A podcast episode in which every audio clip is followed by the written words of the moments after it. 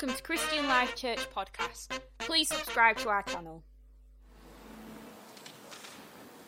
I don't know if you're around the first thing on a Friday morning. I don't know what your day looks like, but every Friday morning, uh, a small group of us gather together online to pray together. And generally, what happens in those meetings is that we somehow find ourselves discovering something fresh or something new about the reality of Jesus. Week by week, it's different people that are taking the, the prayer time, so someone will come with a prepared focus, but generally speaking, we tend to end up being led by the Spirit. And this particular Friday, um, due to uh, logistical reasons, it ended up being me take the, the, the, kind of prayer time. And one of the things that struck me um, about where we ended up in the scriptures was just what a massive battle there is going on right now in society for the mind. I don't know if you've noticed, as I have noticed, but uh, it seems to me that everywhere you look and in every conversation people are having, people have identified in their own lives a struggle with their mental health. Whether that's anxiety or, or you know, some form of paranoia or whatever it is that's going on, it just seems to me that the world is awash, really, with people who are having to navigate the minefield of their own imagination. And it's quite interesting to me that over the last month, that's exactly where we found ourselves in a prayerful way in our conversations here as a community, because I believe that the mind, the mind is the battlefield. But I want to remind you of this that Christ has already won the victory. Amen. Are you awake, church, this morning? Christ has already won the victory. And we have to take every thought captive and every vain imagination that sets itself up against the purposes of God. What could possibly be the purpose of God? That you would live in wholeness and freedom and joy and blessing. That's not a bad day out, but none of you were awake for it, so you slept through it. God's purpose for you is that you would live in wholeness and freedom and joy and blessing. People say to me all the time, What's the will of God for my life? That you would live fullness, freedom, joy, and blessing. That's God's will, no matter where you are, no matter what you do, no matter what's happening in and around your life. But there is a battle in the heavenly realms for the mind.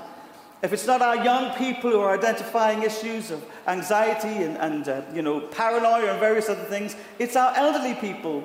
And more and more and more in society, it seems to me that we've become very acutely aware that the mind has a huge amount of influence on the quality and the capacity of a human being to lead a good life. Amen? But the Bible teaches us that this, that we have been given the mind of Christ. You couldn't have a better mind. Three of us are awake. We have the mind of Christ. Now, that doesn't mean that we're thinking all the thoughts that Jesus gets to think. It simply means this that we have access to the brilliance of God in every situation and conversation that we're having. I said something the other day, it's absolutely true that in every conversation I have with anyone, whoever they are, whatever they do for a living, whatever credentials they have, whatever qualifications they have, Jesus is always simply the brightest and most brilliant person in all of that dialogue. He knows everything about everything. And you know some things about nothing. Or in my case, nothing about something. Okay? He knows everything about everything. Amen? And so we don't have to be living with the conditionings of the society we're living in, or indeed the troubles or the fears that come with anxiety. We can live in the peace and the reality of God. He has given us a peace which surpasses all understanding. I want to say about that peace that peace is not the absence of difficulties. This is where we get confused. We think when God says He'll keep us in perfect peace, whose mind is stayed on Him, He's not saying you won't have trouble or hardship in this world. He's saying most certainly those things will come, but you will live a resilient and a resistant life to adversity because I will sustain you by the government, the governance of my peace and my authority. So we can be in the midst of a storm and be asleep in a boat. We can see all kinds of chaos happen around us, and our hearts are full of hope. Amen.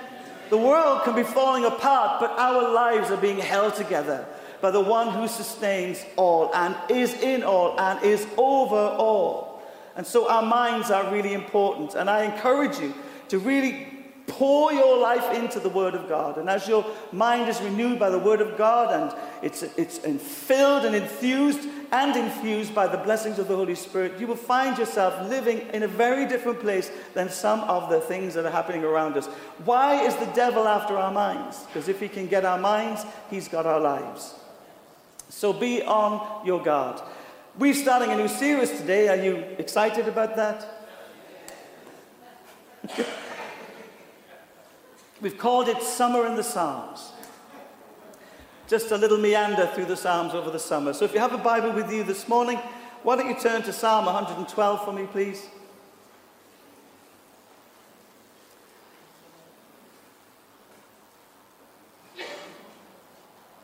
I think we should read this together. I wonder if we can put it up on the screen if possible.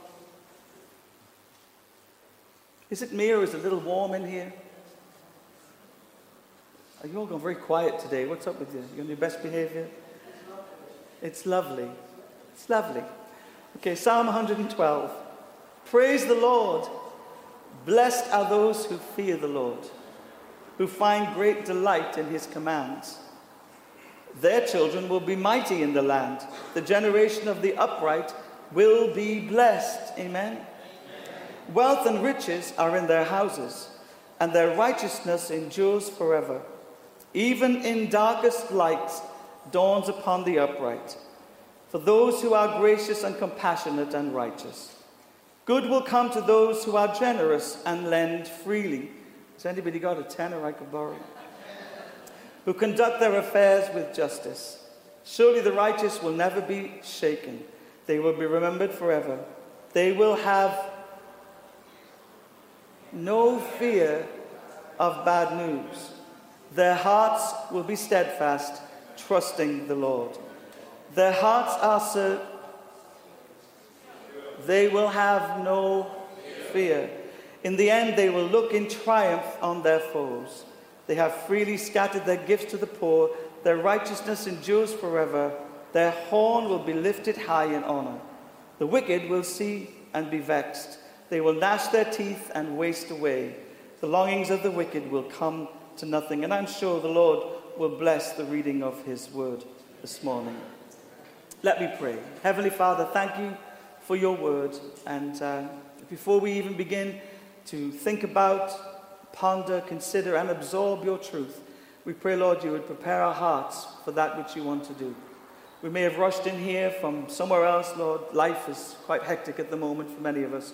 But we pray, Lord, that you would come and settle our souls to a place we're able to receive from you. For Father, you are the only one who has the words of eternal life. And without us tasting and seeing that you're good, Lord, well, we might just lose hope. So, Father, I pray that you would give us a feast of finest fare this morning in Jesus' precious name. Amen. This particular psalm is known as the Psalm of the Righteous Man or the Psalm of the Virtuous Man. And um, I just want to highlight to you before we go through it a little bit this morning, we'll begin a conversation around it that this gentleman has no name. He's not identified in any which way whatsoever. He doesn't seem to have any sense of a, a title or, or a position in his community. None of that is mentioned. In fact, he's probably just an ordinary guy from somewhere quite unexceptional.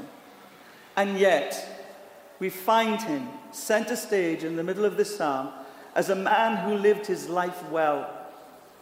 A man who somehow, in spite of the ordinary everyday existence, found the truth and the reality of God and lived from that place of certainty and security.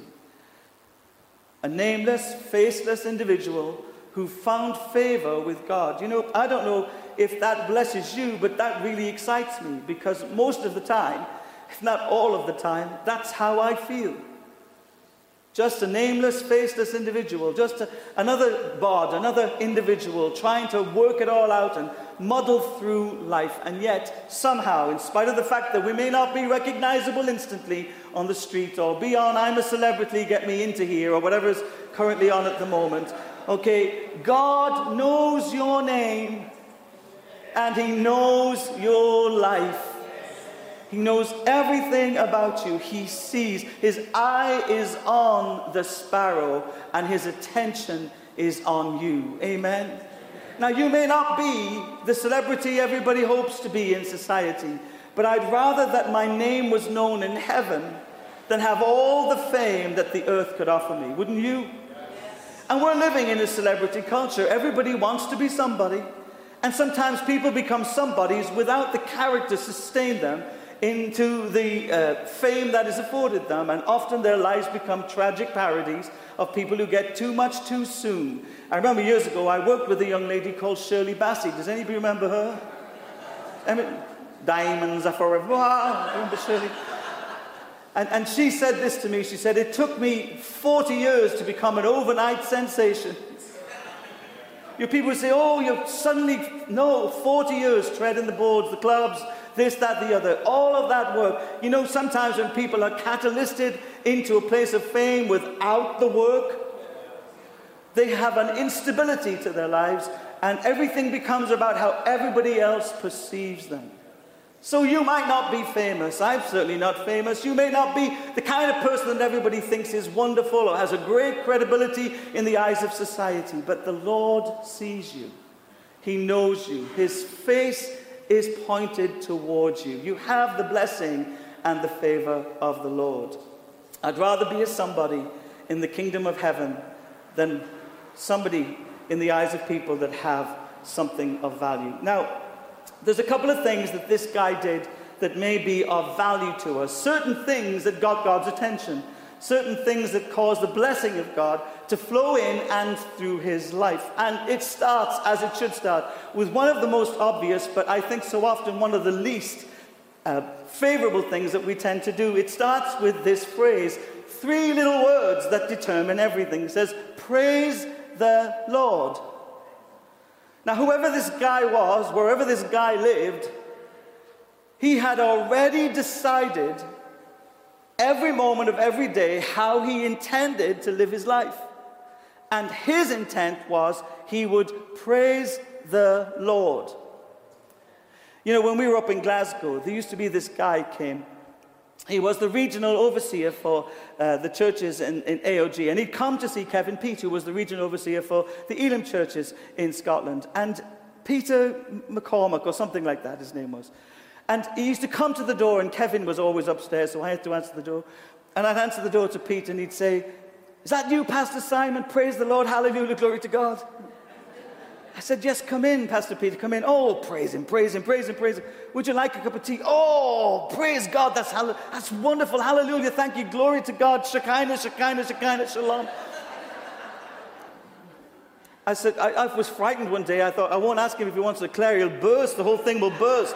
Would you like a custard cream? Oh, my favorites, my favorites. Praise him. Praise him. Praise him. Praise him. Praise him, Pastor Simon. I thought, it's just a custard cream, man. It's just a custard cream. And if I'm honest with you, I used to snigger under my breath. I used to think, gosh, what a religious man, everything. He, didn't, he couldn't say hello, he had to say, praise the Lord. But you know, I was reflecting on this as I was preparing for this, and I thought, I realized something.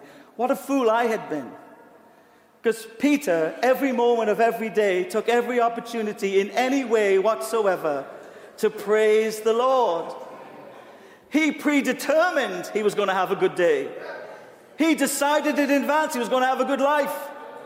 And he did it by setting his heart in the one direction that guarantees everything that flows from it, and that is to worship and to honor and to give adoration to God Almighty.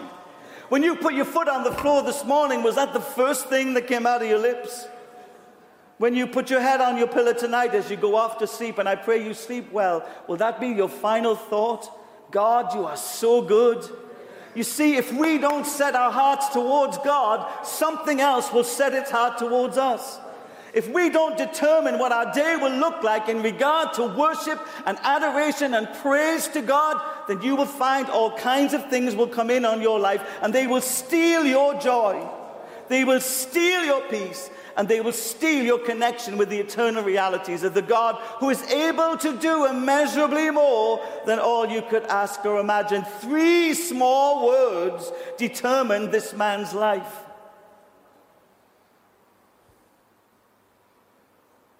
See, the problem if I don't decide to live like that is that my hope diminishes. Have you ever been in a situation where you've had a really rough week and you've come to church to complain? I know you. You're waiting for something to go wrong, aren't you? You just have that dispensation that's looking for a problem. You don't need to look too far, it's sitting in your seat. You brought it with you, it's in you, it's already created a space for you. And so, in spite of your best attempts to protest that it's too long, it's too loud, it's too near, it's too far, he's too fat, he's too Irish, the worship team starts singing. Hallelujah, hallelujah, hallelujah, hallelujah. Something's happening. Hallelujah, hallelujah, hallelujah, hallelujah. I was lost and came and found me. He called me Simon, after all, it was my name. In spite of your bad attitude and your bad disposition and your needing to be angry and frustrated, when we magnify the Lord, when we glorify the Lord, when we lift up the name of Jesus Christ, suddenly suddenly something moves and shifts, and you can't stay where you intended to stay because He is great and worthy to be praised. Amen. Suddenly, you move from your first appointment, which is disappointment, into your new appointment, which is life and life in all its fullness. Suddenly, you move away from despair and you step towards delight suddenly you find your heart engaged with not the bigness of the problem or the difficulty that you face, but the majestic reality of the King of Kings and the Lord of Lords, who has power and authority, who is over all, in all, and through all, and works all together for the good of those who love him. There's nothing better than praise. Nothing better than praise to recalibrate the heart to the reality of the nature, the person, and the power and the greatness of God. The psalmist David says it this way Oh, magnify the Lord, oh, my soul. Was God tiny? God was always great. God was always vast. God was always majestic. When David says those words, he's teaching us how to live in the reality of the nature and the person and the greatness of God. Magnify him, glorify him, praise him, worship him, adore him, exalt the Lord your God, for he is worthy of your greatness. And here's what happens. When you do that, you move from a place of despair to a place of delight.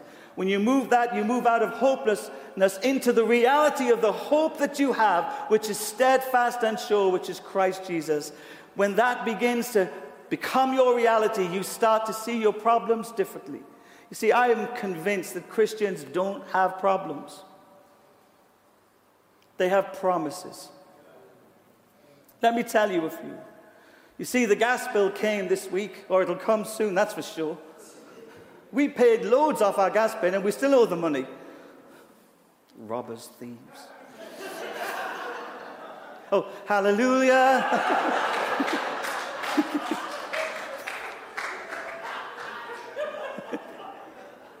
just remembered, I just remembered. But I don't have a gas bill, and I certainly don't have a problem because my God is able to supply all my needs according to his glory. Amen. The diagnosis comes from the hospital. You know, they tell me I've got A, B, and C, whatever those diseases happen to be. I've got a choice. I either accept that as the final word and authority on my life, or I go back to what the Bible says. He is my healer, He is the restorer of my soul, and He will make all things new. I have to make up my mind which person is telling me the truth.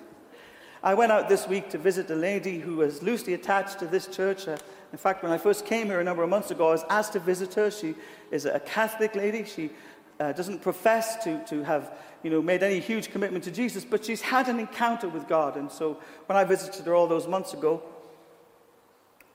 I was very, very delighted to see her respond to Jesus and give her heart to him. And she's been doing her own little journey with God. But she had a diagnosis a couple of weeks ago um, regarding cancer. And that diagnosis is that she's only got six months to live.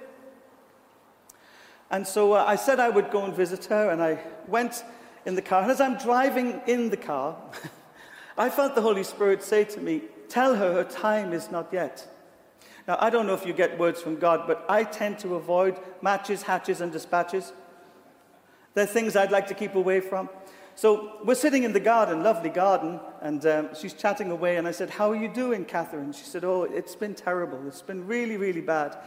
I can't believe, you know, I've fought this cancer off before. I can't take chemo, and um, it makes me really, really ill. And I said, What about your family? How are they doing? And she said, Well, you know, they're rallying around, trying to make everything uh, put everything in place. I said, okay. I said, can I ask you a quick question? She said, yes. Do you think that God might want to heal you? She just went, oh, I don't know. I said, you know, when I was driving here, I got this scripture for you that He has blessed us in the heavenly realms with every spiritual blessing in Christ Jesus. I said, so while you have cancer today, in the heavenly realms, you have healing. She looked at me like a Labrador dog would look at you. She wasn't quite sure. I said, No, that's the truth. Jesus, when he died and rose again, conquered death and he conquered sickness and he conquered disease. And so, whatever condition we have, Jesus has already supplied everything that's necessary for us to be healed. Is there anybody who believes the Bible here today? I'm just checking. Okay. By his stripes we are healed. Okay. I said, the problem is, God has supplied all of this. In the heavenly realms, we've got every spiritual blessing, but we have lost, if you like, the PIN number to access the bank account. And she said to me, Well, what is the PIN number? I said, Praise the Lord. You see, everything that God has given us is permanently stored up for us in the heavenly realms. Every blessing in Christ Jesus is yours. But your PIN number, now, I hate PIN numbers because I get them all mixed up, and I've got about 20 bank accounts trying to keep one step away from the police. But, but the reality is, at my age, I forget my name, let alone my PIN number. So it's, is it a this? Is it the, this church is a nightmare. Everything's got a code, everything's got. I mean, you have to have a book. Is it the gate? No, that's a different code. I don't know who they're trying to keep out. Or maybe it's trying to keep you lot in. I think that's probably the answer. But you can't get in and you can't get out. It's really complicated. Okay, but, but we have a PIN number that accesses the heavenly realms. It's called praise. It's only three digits. Praise. Yeah. God inhabits the praises of his people. Every download, every upgrade, every breakthrough, every healing, every blessing already exists in your life. And if you want to access those blessings, you've got to move away from complaining and you've got to start praising. Do you know we're experts on complaining? The Brits were brilliant, we're renowned throughout the world. We have a reputation that precedes us. Oh no, he's got a British accent, he's going to complain. I think the tea was slightly milky for me today. Garçon, could you please return to me with something hot? you're in 90 degree heat and you're drinking tea, you plonker. Something's not right about the picture. You know, I've traveled all the way to Morocco and I can't find Kentucky Fried Chicken. Don't they know that we're British? That's American Kentucky Fried Chicken. We're experts. And I think for many of us as Christians, because we lived outside of hope for so long, we have a vocabulary that's attached to that hopelessness. It's called complaint. It's called complaint. But you and I are born again believers, and we have a hope that is steadfast and sure, and we're learning a new language, and that's called praise. If heaven had a language, it would be praise the Lord all the time, forever and ever, they're exalting the King of glory.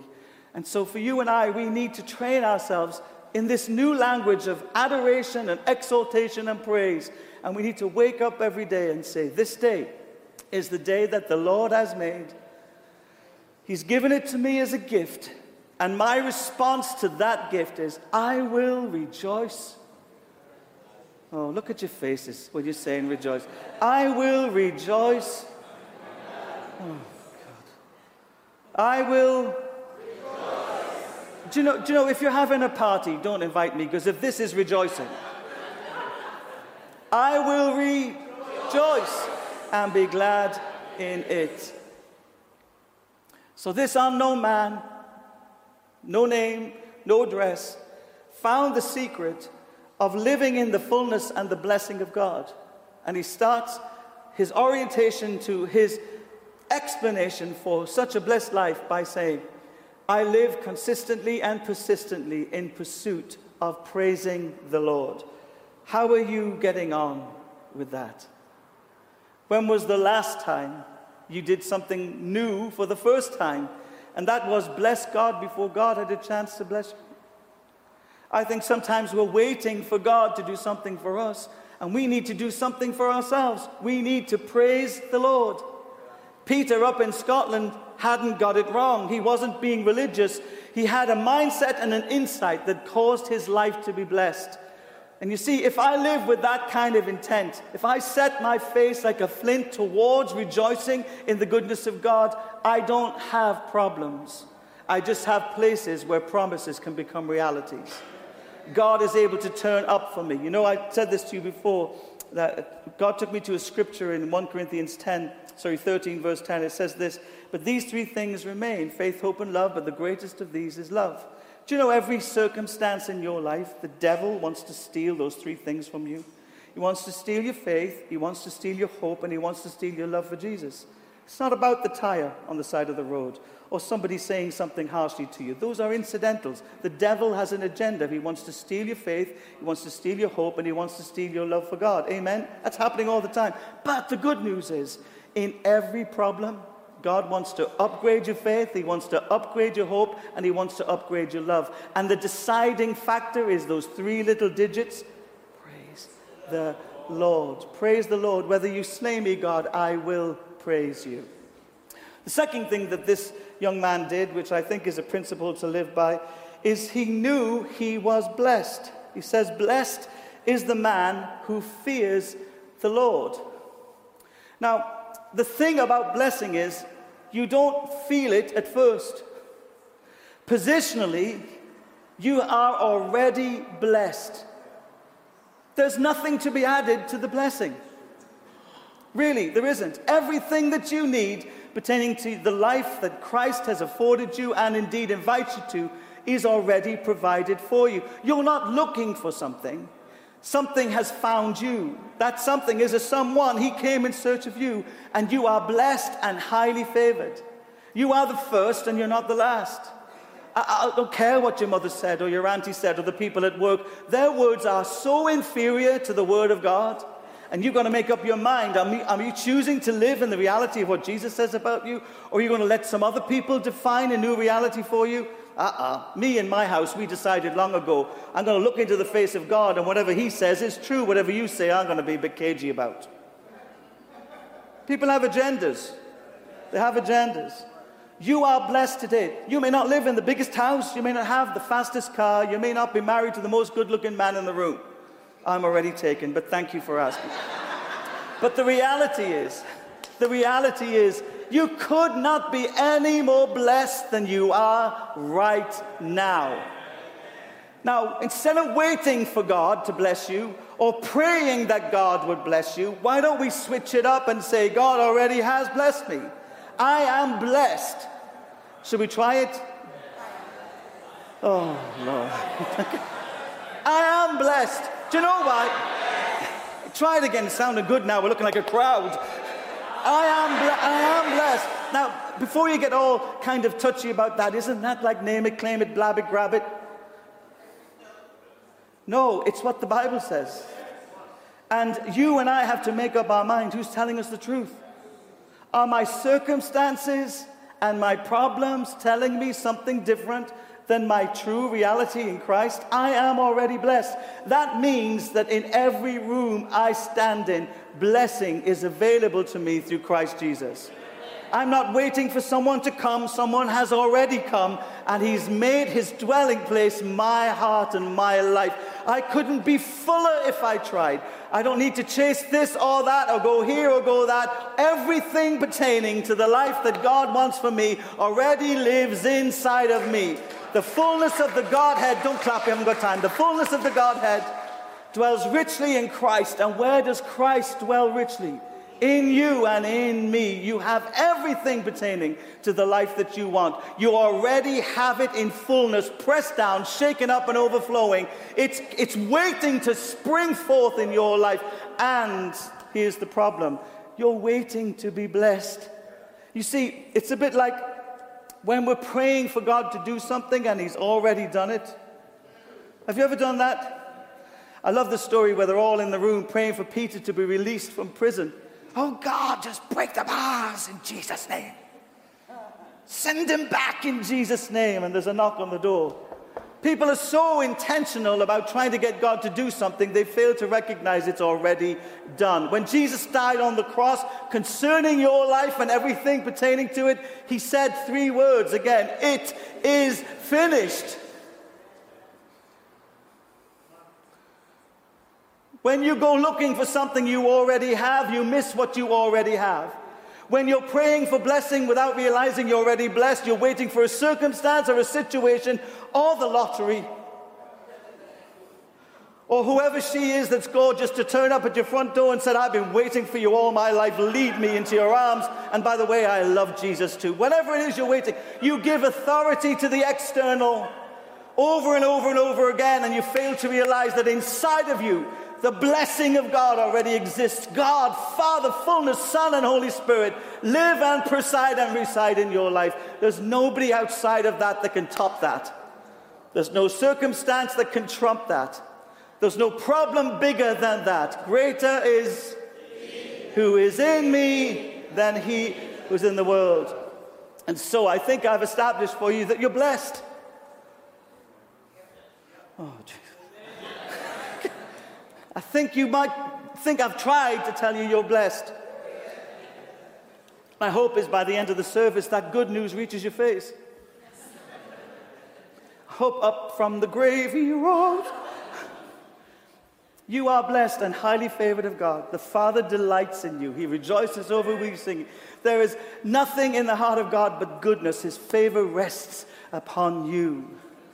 So if that's true, I need to live differently. And to live differently, I need to think differently. I need to stop waiting for something to happen and realize that someone has already happened to me. I need to walk this walk with Christ, knowing that his power and authority, his glorious dominion are all part of the legacy that Christ has left to me and afforded me through his death and his resurrection. I need to walk into every room knowing that because I am blessed, blessing is about to materialize. That which is positionally right is about to be, become manifest before my eyes. You know, I went through a season in my life, it's a crazy thing to say, but everywhere I went, people gave me things.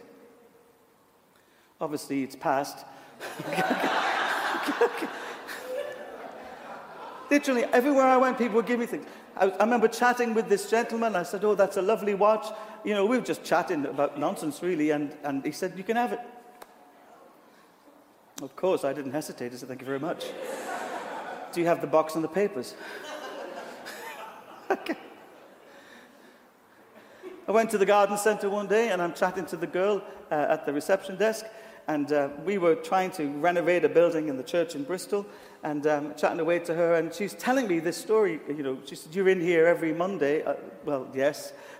Because when you're a Christian, you can't go to the pub. It's the garden centre of B&Q, isn't it? That's it, isn't it? That's it now, isn't it? okay. okay, so uh, we were in there on a Monday. I used to love looking around all the bargain plants, and she said to me, You know, there's something about you. And uh, she said, What do you do for a living? And I said, Oh, I'm a minister. She said, Oh, no. oh, no. she couldn't believe I was a minister. I can't believe it myself, so don't blame her.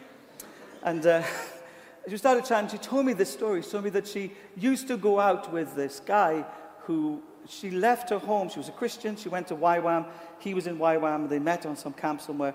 And she moved out to, I think it was Canada, to uh, marry him. And when she got there, he was engaged to somebody else. And ever since that, she's never walked with Jesus. She decided not. So, do you think that God kind of maybe set that conversation up, or do you think it was just some kind of accidental cosmic moment? So, every time we went in, I would chat with her. And um, I was chatting with her one day, and I said, You know, these big, huge plants, massive plants, like you see in shopping centers, those big ones. I said, Are they going to be sold? Is anybody going to sell them? And she said, Oh, no, they won't sell those off. I said, Do you know what, lovey? Go and ask. Because you never know, do you? So she went off to ask. And uh, she said, Oh, yeah, they are going to sell them. We're rebranding everything, and they've got, everything's got to come into a uniform state. And I said, Would you mind asking the manager how much they are? Now, have you bought plants recently? They're quite expensive, aren't they? And this, these are huge indoor trees, really. Fantastic plants. One was, I think, a silver birch of some description. So I'm really excited, I think, but I'm thinking as she's gone, this is going to be thousands, you know, it's going to go back. And she came back to me and she said, you can have them for 50 pounds each. Now, because I doubted the goodness of God, I said, Did you say 500 pounds each? Oh, no, no, she said, 50 pounds each. She said, But I don't know how you're going to get them. I said, Trust me, darling, we'll get them. Where there's a will, there's a weeping relative. we will get them. So we hired a lorry. You remember this, don't you? The church hired a lorry and we got these young men to come, couldn't lift the plants onto the back of the lorry. So she calls up. I'm actually in the doctor's um, with a bit of a diagnosis issue. They thought I had cancer, which I didn't, um, thank God. But I'm on the phone to the guy. I'm talking to the doctor. I'm sorry, this is important, doctor.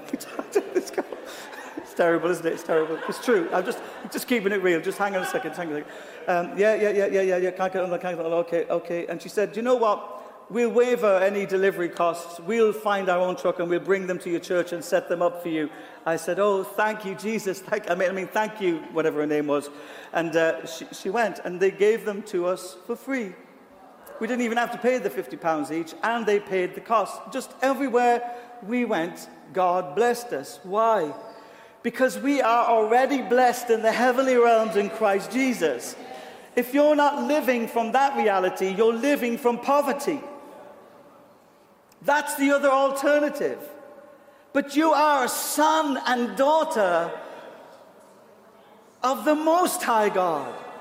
You are a royal priesthood, a holy people set apart for his purposes, and his favor rests on you. God has already blessed you. Now, can I be honest with you? I think if some of you went to the garden center and somebody offered you plants, you wouldn't feel blessed. You might feel cursed. Think, what are we going to do with these plants? Let me tell you what that is. That's the God who knows everything about everyone, blessing you in the way that He knows you will be able to hear from heaven to earth the sweet kiss of His favor upon your life. Your blessing will not look like mine. The favor on your life will not look like mine because you're not me and I'm not you. But unless you allow the Lord to bless you, you're going to live in poverty and you're going to keep waiting for something to happen that has already happened to you. The fullness of Christ dwells already richly in your heart and life. That should mean that I wake up every day with an expectancy of what God is about to show or reveal to me about His goodness. Are you still awake? Third thing, He delights greatly in His commandments, He delights greatly in the Word. I've found myself over many years with a problem. You probably can pick it up, I've got quite a few. My, my problem is Christians seem quite happy to declare a thing they don't live. Or they can sing, Blessed assurance, Jesus is mine. And they go out into their world and suddenly they're petrified and paralyzed by all kinds of things. They can stand in an assembly like this and say, My God is able to do immeasurably more than all that I could ask or imagine. God is power at work in me. And walk out of here within seconds of declaring that truth and find themselves in a moment of adversity where the world seems far louder and far more powerful than the God who has blessed and indeed cherishes them? What is that? We seem to have an unhealthy relationship with our understanding of how the word actually works. So let me help you. When it says here that he delights, there's a clue. There's a clue in that word, that word. This man believed absolutely that everything that God had to say was far better, far more glorious, far more important than anything anyone else had to offer. And I tell you this, church, again, for the sake of the benefit, the benefit of the tape God is not trying to engage with you with some kind of alternative perspective to a different reality. He's not giving you advice. God is giving us instruction. We seem to cherry pick the bits that we like, or we'll have all the blessings that Jesus has to give us. But whenever God chooses to challenge the, the, the, the lack of humility in our lives, oh, I'm out of here, Pastor. I, I don't know, you know, there's no love in this church. If I left every church there was no love in, there'd be nowhere left on earth for me to go. Because you know what? I'm looking for the right thing in the wrong place. You know, the love I need is Jesus because it's perfect and consistent and permanent and always available. If I'm waiting for somebody else to love me like that, I'm going to be waiting for eternity. So when people say, Oh, I'm out of here because there's no love, maybe you should have brought some with you and we could have shared it around. It would have been nice.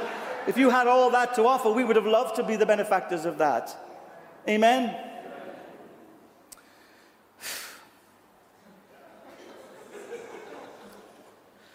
It says that the Word, which is a person, by the way, not a text, the Word became flesh. What does that mean? That Jesus, the living, breathing, eternal, permanent, powerful Word of God, has to be absorbed into my body in the way I think, the way I act, the way I live, and the way I respond. I can't have separation anxiety where I believe a truth I don't actually see in my life. I can't have that. That's not good because I permission myself to live outside of the blessing of the Word.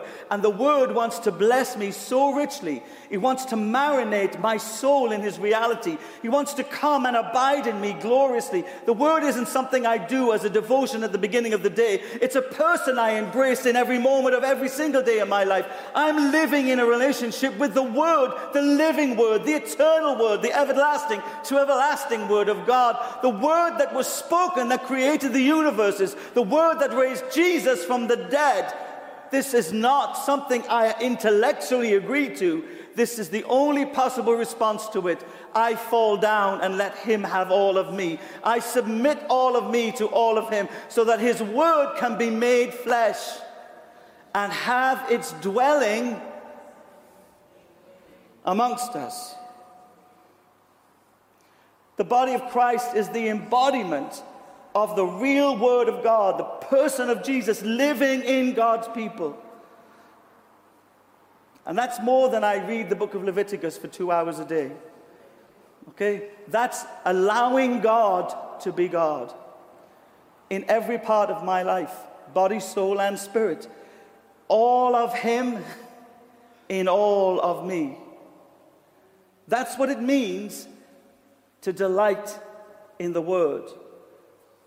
When we were in Birkenhead, I was shocked one day. We were sitting in our tiny little garden. It was about this size. A little courtyard garden at the back of the flats in Birkenhead. And Jane sitting opposite me. We were in love. I wouldn't have wanted to be five feet away from her anyway. Things have changed. No, anyway, the... she's not here. I can be naughty. I can be naughty. Okay? And um, we hear this guy speaking in tongues. We thought somebody was waiting outside the church door and he was going, and then he started quoting the Bible. So I looked at my watch. Have I missed? Uh, do you know Paul Epton? Yeah, I thought I must have missed something because everything was so busy in that church.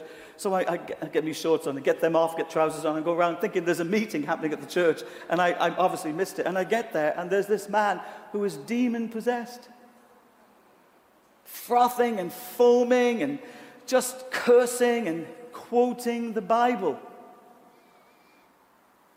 I was absolutely shocked. I don't know why, because the devil does quote the Bible. When Jesus is baptized and the Spirit comes upon him and the Father speaks words of delight over him, he's taken out into the desert for 40 days and 40 nights, and guess who turns up? The devil. And what does he do? Hello? He quotes the Bible. He quotes the word to the word. So, just because somebody can quote scripture, I'm just saying. Do you know some of the hardest hearted people I've ever met quote scripture? So I've been in meetings where people have used the word of God for their own agenda. You've been in them too. You know, you've been in a prayer meeting and somebody starts to pray, Lord Jesus, Lord Jesus, just for the sake of the elderly, would you turn down the volume in this building, Lord Jesus? Because the songs are so loud, you think, oh my goodness, I didn't realize this meeting was about you. We are so keen to get our own way. If we're not careful, we will use and manipulate the Word of God to try and do so. That is not what this man does. I was reading the other day of this scripture, and it said that um, people were coming to Christ, and it's about the end times, and he says to them, and it just scared me. He said this Depart from me, I knew you not. Listen, church, it doesn't say, Depart from me, you did not know me. It says, Depart from me, I knew you not. Now, what does that mean? You can know the word, you can understand the word, you can read the word, but the word has to come into your life and fill your life with its truth and its revelation. That's what it means to know God. We can't say we know God, and yet the God that we say we know does not live in our lives day by day, orchestrating the decisions and deciding the program.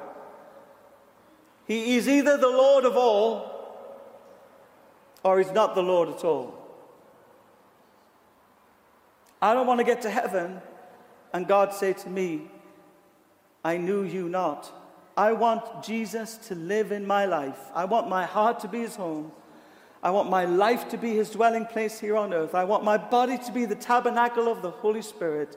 I want God in all his fullness to saturate and marinate and permeate every single part of my life. I don't want an ex- existential uh, religious thinking pattern that doesn't turn up in the things that I speak and the way that I live and the things that I decide. It is not okay to have that duplicity in the body of Christ. And we've been fooled into thinking that we can educate ourselves into transformation. It's only when the word becomes flesh that we are truly transformed. You can talk truth and truth and truth and truth, but that truth will never set you free until you know that truth. And when you know that truth, that truth will liberate and liberate and take you away from anything that was trying to hinder or restrict you. It's the knowing of the truth that sets you free. And that knowing is the same word that's used for intimacy between a man and a woman. It's not talking about you've remembered Leviticus 6. It's not talking about your, your memory verses. It's talking about you are known and you know. You are known and you know the word, and the word will set you free. And who the Son sets free will be free indeed. And finally, principle four it says, His descendants will be mighty on the earth. There's a byproduct, an outworking to living a righteous life. It's that it's a submersive culture that influences and impacts your children and their children and their children's children from generation to generation. I stood on the streets in Glasgow one night, met this wonderful young lady who was selling her body to try and fulfill a, a cocaine addiction. She unusually had not been overly brutalated and scarred by the harrowing condition of her addiction. And we chatted, and she came along to the church, and she gave her heart to Jesus, and she found a young man and they had children, and they've grown up now, and I think they're probably at the Limitless Festival down from Glasgow. What's the point of that story? When your life is conditioned by the Word of God, when you choose to rejoice in the Lord, okay, when you know that you are blessed and every day you're living in the fullness of you know if god never did another thing for you you are really blessed because you have jesus really blessed. There are so many people who don't know jesus. You are blessed upon all blessing. Just knowing him for me is the blessing not the stuff that comes. Okay that's extras. Okay when you allow the word to manifest itself in you and become flesh in you the people around you are impacted and infected by the kingdom of god. And that that blessing that you are in many ways living in by default is creating more blessing and more blessing and more blessing for the descendants that come after you. That's why we must be people who praise the Lord, not complain about our problems.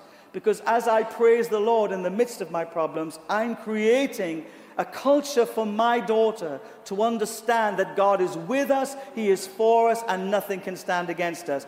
Now, she's not sitting down with a pen and paper writing down, oh, daddy said this. In fact, the opposite is true. But she's learning, learning by default how to respond to the adversities and the difficulties of life. Because as a Christian, I really should be responding differently than people who don't know Jesus because I have a living hope that is steadfast and sure. My name, I know it's crazy, is written in the Lamb's book of life. The steps of the righteous are ordained of the Lord. All of our days are not unknown to God. He has planned them from the beginning to the end. He's knitted you together in your mother's womb. He's formed you. He's fashioned you. He's made you the remarkable human being that you are. Nothing is a shock or a surprise to Him. You're never too much and He can't get enough.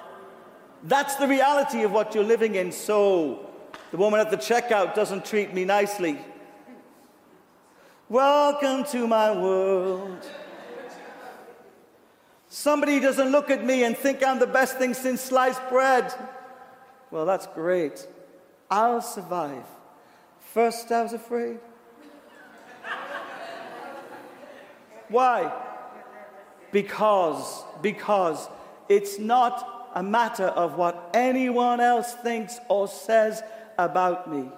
Whose report am I going to choose to believe? And as for me in my house, we decided a number of years ago enough already. We will build our lives on the foundations of truth that will establish for us a communion with God that is so blessed and so full and so rich. I don't need to go anywhere else to drink from another fountain, for the fountain of life is living inside of me, pressed down, shaken up, and overflowing. I don't need to, to taste the lips of another woman because God has satisfied me, the most beautiful woman who's strong in the Lord and mighty in, in her prayer and intercession. She'd have to be, wouldn't she, married to me? She would have to be that kind of woman. I don't need to chase rainbows because I've already got treasure. I already have fullness. I already have blessing. I'm not waiting for somebody else to tell me who I am. God has told me who I am. And I'm not perfect, but His love for me is perfect. And it's perfecting my life on a regular basis. So you may not look like you've got fame and fortune as far as the world is concerned, but I'm telling you, His eye is on you. Will you be a person who praises the Lord? Stand with me, please. What's left of the worship team? Perhaps you could come back. I think there's nothing left of the worship team. Junior, we're going to have to have a, a, a, Just stand with me. You can sing. You can sing with me. Grab your mic, lovely.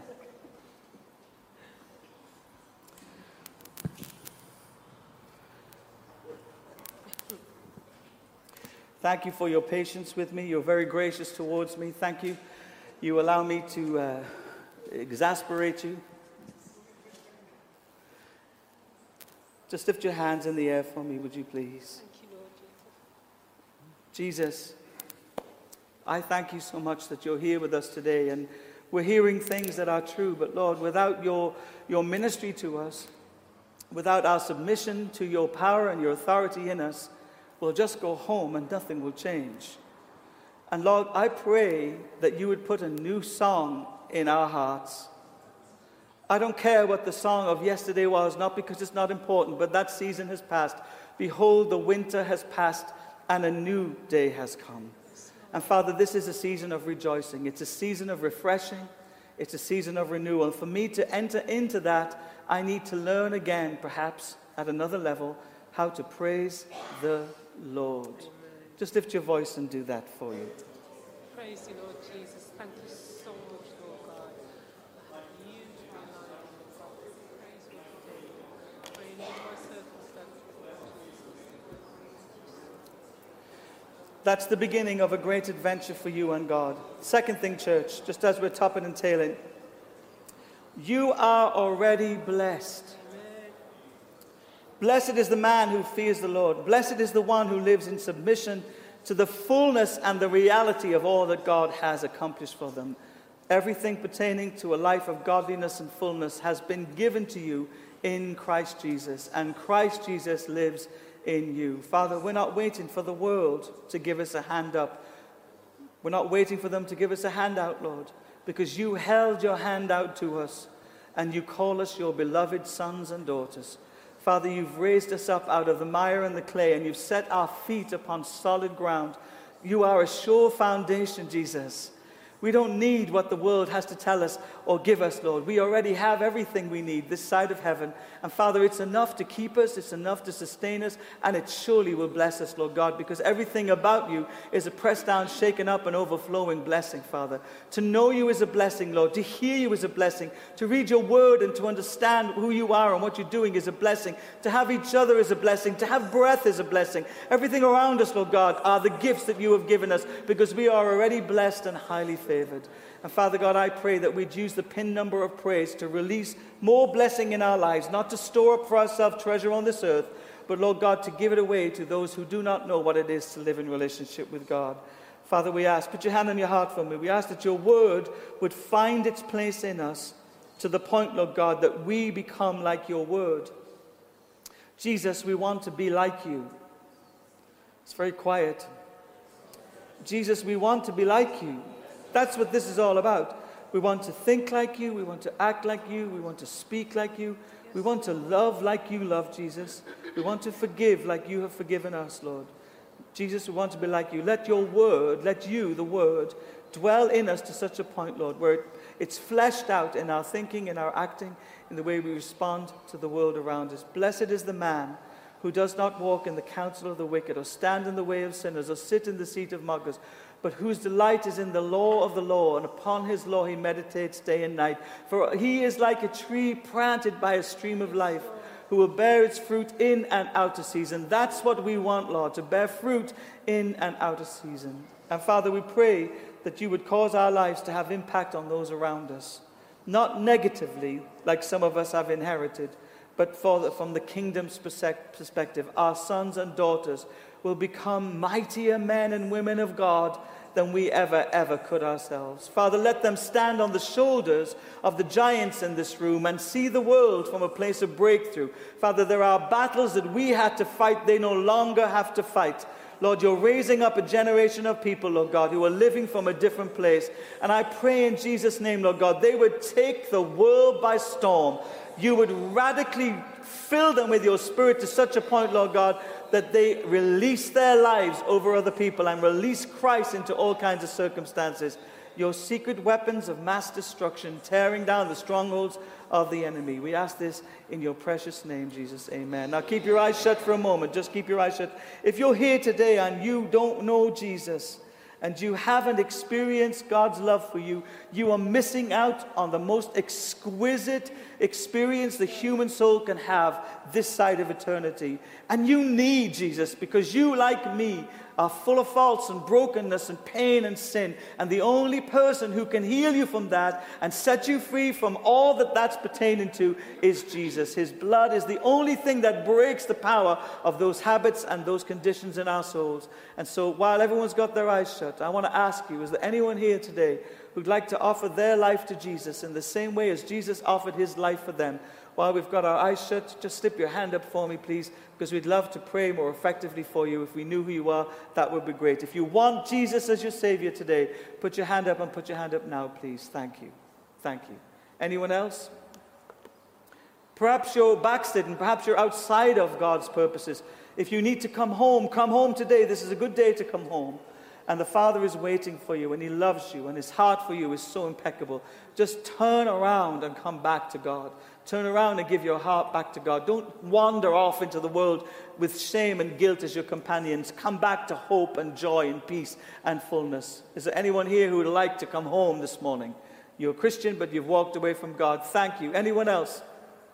I know there are more people in the room that this applies to. Thank you. So, Father, we pray for these brothers and sisters of ours. We ask, oh God, that you'll touch their hearts and fill their souls with light and love. Thank you for your blood, Jesus, which breaks off us the power and the curse of sin. And we thank you, Lord, that your love breaks in on us and brings us closer to the reality of who we truly are. You redefine a new life for us, Lord, as we give our hearts towards you. We accept your offer of forgiveness, Jesus, and salvation, and we give our lives to you as you gave your life for us, Lord. Let us be fully immersed in the reality of who you are as you fully immerse yourself in the reality of who we are. And Lord, for those who are coming home, bless their hearts, we pray. As they turn towards you, Lord, may they find you to be the God who always was waiting for this moment. Lord, we ask it in your precious name. Amen. Bless the Lord, O oh my soul, O oh my soul, and worship his holy name. Sing like never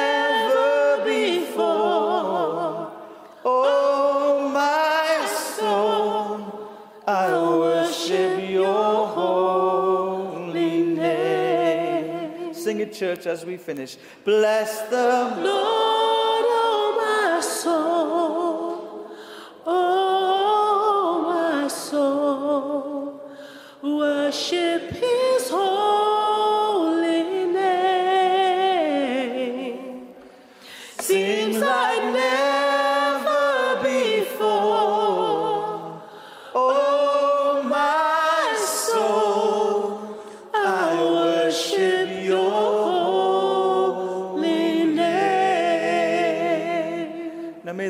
bless you. May the Lord keep you.